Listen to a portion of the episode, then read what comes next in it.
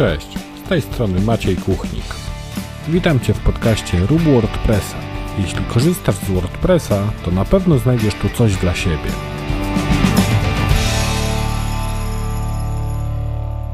Cześć, witaj w 73. odcinku podcastu Rób WordPressa.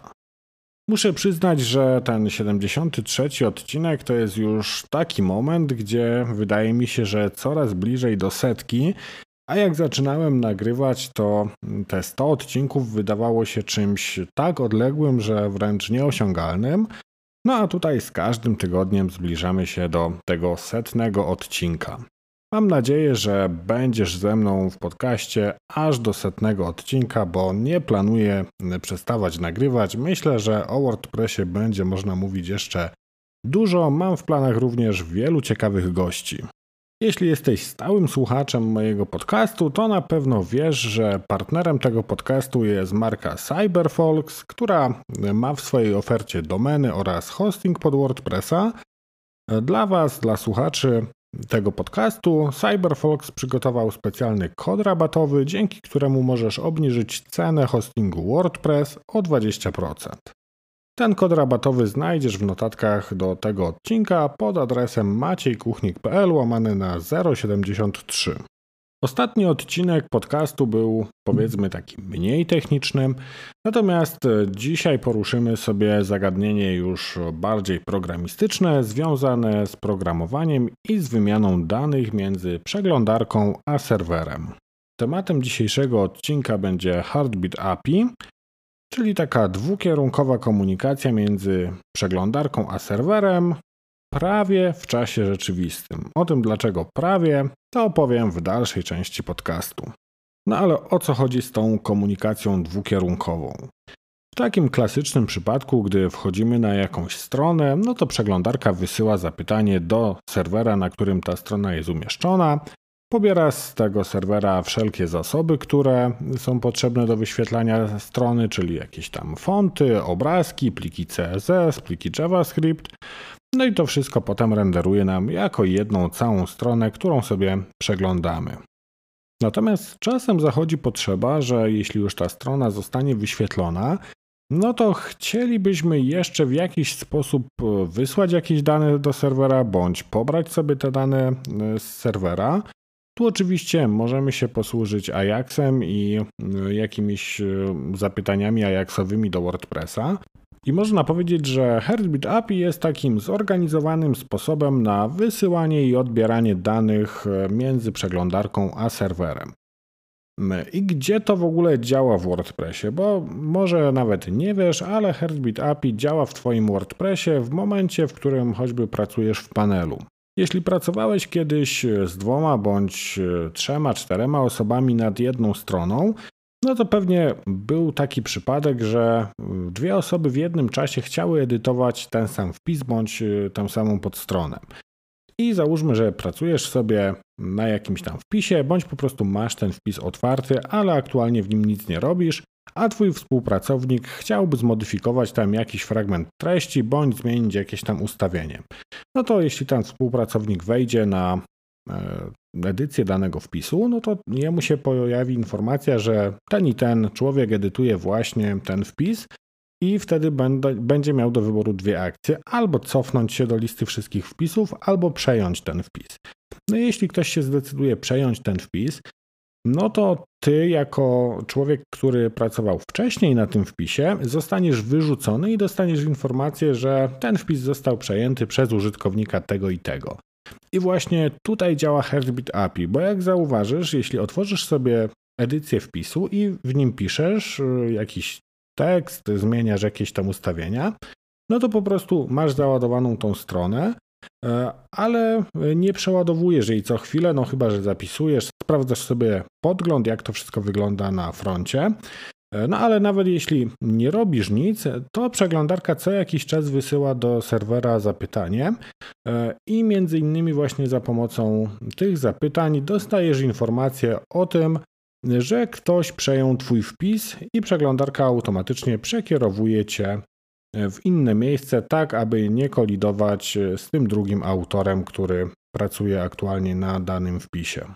Podobną sytuację możesz zaobserwować, jeśli na przykład e, pracujesz w kilku kartach i w jednej z tych kart się wylogujesz, no to jeśli przejdziesz na inną kartę i nawet bez odświeżania strony, przeglądarka wyświetli Ci informację, że zostałeś wylogowany i będziesz miał możliwość albo zalogowania się ponownego, no albo po prostu wyjścia z panelu administratora. I kolejnym takim przykładem no, działania Heartbeat API w panelu WordPressa jest automatyczne zapisywanie tworzonej treści co jakiś tam określony czas. Na pewno podczas pisania zauważysz, że co pewien czas ten wpis, ta treść jest zapisywana i tworzą się automatyczne wersje danego wpisu, także zawsze możesz się cofnąć gdzieś tam do jakiejś starszej wersji. Ale oczywiście oprócz tego, że Heartbeat API działa w panelu, to równie dobrze możesz go zaimplementować we własnych wtyczkach czy w motywie.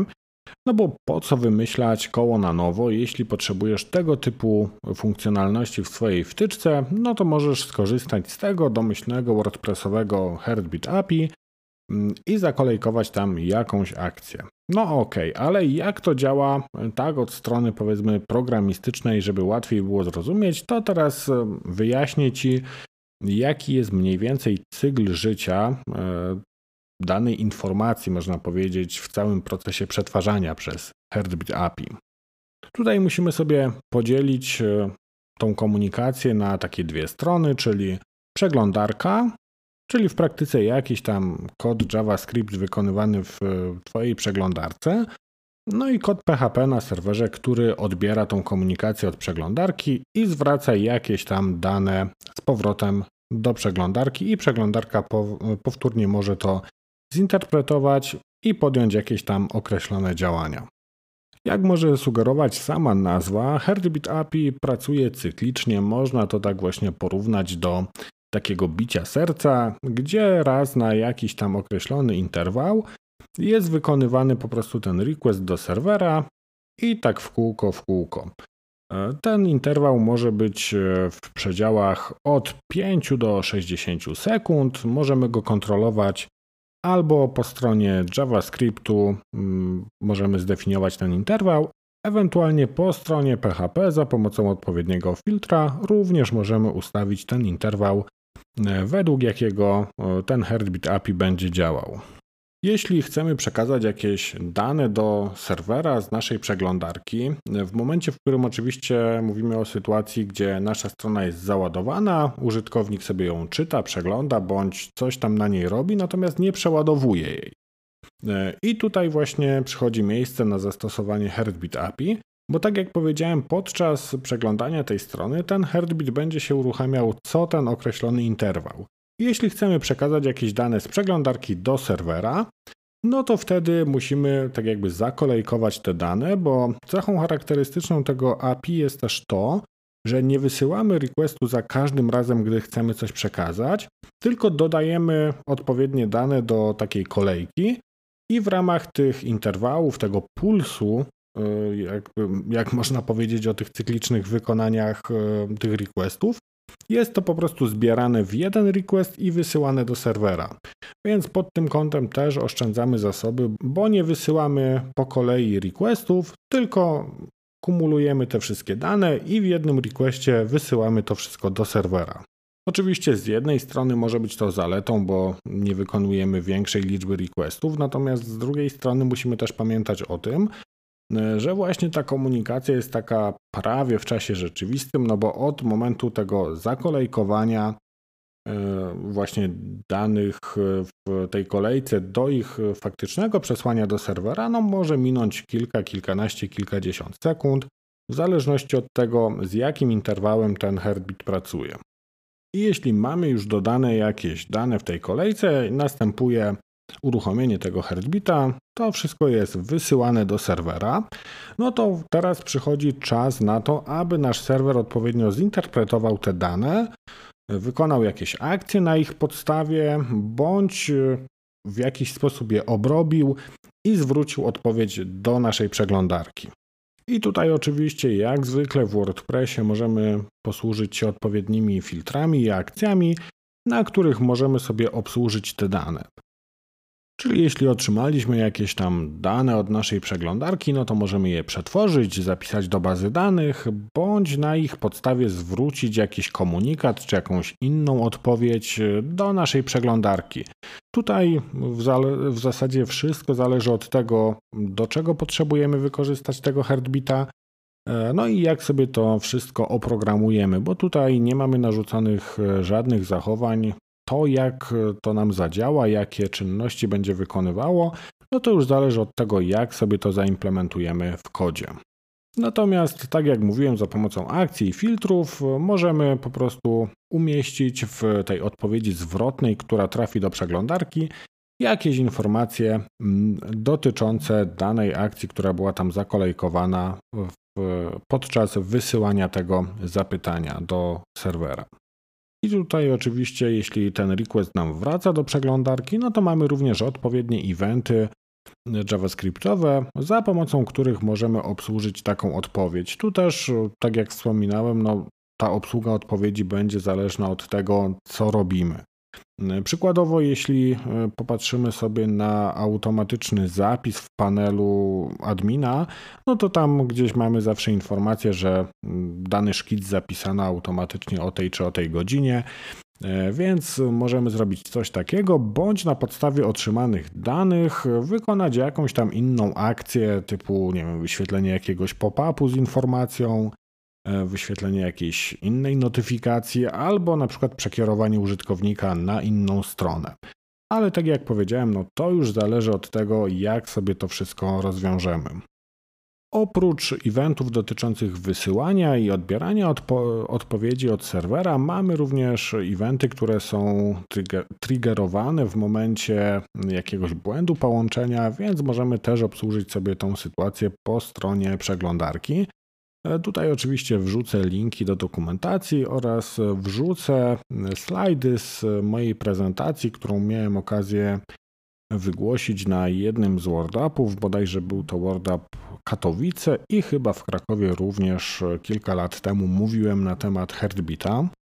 Jeśli chodzi o jakieś praktyczne zastosowania Heartbeata i obszary, w których można coś takiego zastosować, E, no to do głowy przychodzi mi tu na przykład e, taka sytuacja, gdzie mamy na stronie jakiś e, materiał, załóżmy wideo, i powiedzmy, że dany materiał ma mm, tam 15 minut i jest to materiał na jakiejś platformie kursowej, który ogląda jakiś konkretny użytkownik, czyli wiemy, że to jest zalogowany użytkownik, znamy jego dane, jeśli chodzi o konto tego użytkownika.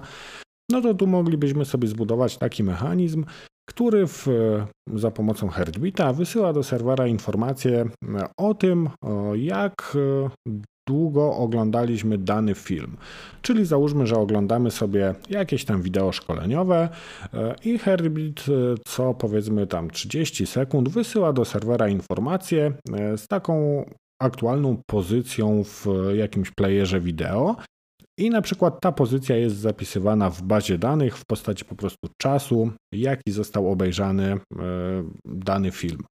To mogłoby się nam przydać do tego, że potem, jeśli ktoś ponownie by wszedł na ten sam e, film, e, a wcześniej na przykład przerwał oglądanie w połowie, no to wtedy moglibyśmy mu wyświetlić komunikat, czy chcesz zacząć od miejsca, w którym skończyłeś ostatnio i podać czas na przykład tam 10 minut i, 70, i 17 sekund.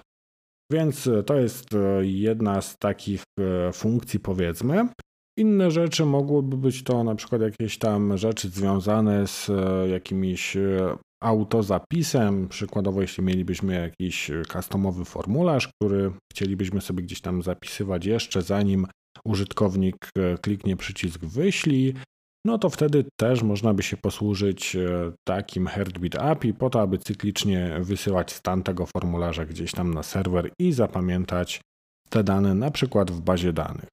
E, ale można by było też e, zrobić trochę inaczej, czyli mm, wyświetlić na przykład jakiś komunikat w oparciu o jakieś dane pochodzące z serwera.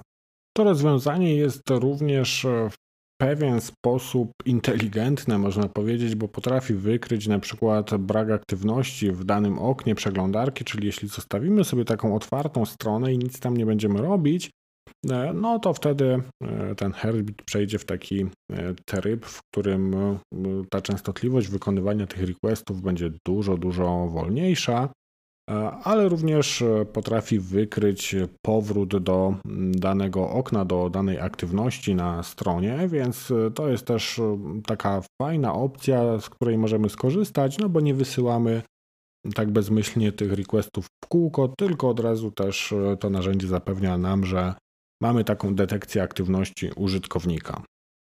Oczywiście nie jest to rozwiązanie idealne i posiada również swoje wady, i tutaj pierwsza rzecz, jaka się nam nasuwa, no to na pewno, że to jest taka komunikacja w czasie prawie rzeczywistym. No bo oczywiście, tak jak mówiłem, no, między tymi mm, kolejnymi uderzeniami tego heartbeata, można powiedzieć, e, jest jakiś tam interwał, tak? I jeśli nam zależy na tym, aby ten request został wysłany natychmiast po wykryciu czegoś tam, czy, czy po jakiejś tam innej akcji, no to oczywiście Herbit nie będzie tu najlepszą opcją, no bo będziemy mieli zawsze jakieś to opóźnienie. E, no a po drugie jest to też rozwiązanie, które może obciążać naszą stronę.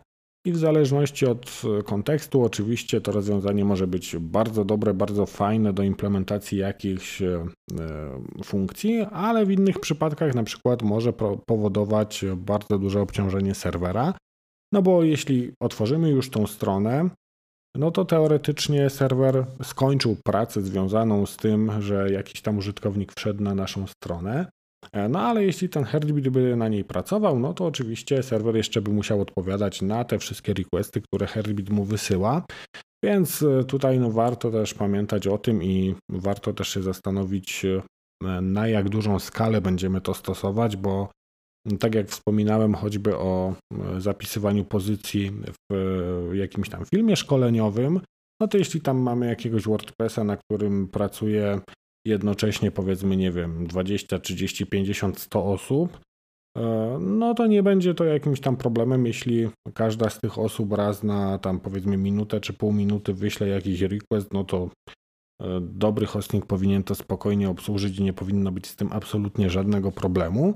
Natomiast gdybyśmy już mieli jakiegoś WordPressa, na którego wchodzi tysiące osób, czy setki tysięcy osób dziennie i chcieli coś takiego wykorzystać, no to niestety, ale tutaj już będzie się to wiązało z dosyć dużym narzutem, jeśli chodzi o obciążenie serwera. Zajrzyj również do notatek, które znajdują się na maciejkuchnik.pl łamane przez 073. Znajdziesz tam moją prezentację, w której będą również kawałki kodu, więc myślę, że będzie Ci dużo łatwiej zrozumieć, i wyobrazić sobie działanie właśnie tego mechanizmu. A jeśli miałbyś jakieś pytania, no to oczywiście zapraszam do komentarzy, czy to pod notatkami, czy ewentualnie gdzieś tam w mediach społecznościowych. Na dzisiaj to wszystko. W przyszłym tygodniu pojawi się również taki temat techniczny, programistyczny, więc już teraz zapraszam Cię do kolejnego odcinka. Do usłyszenia za tydzień. Cześć!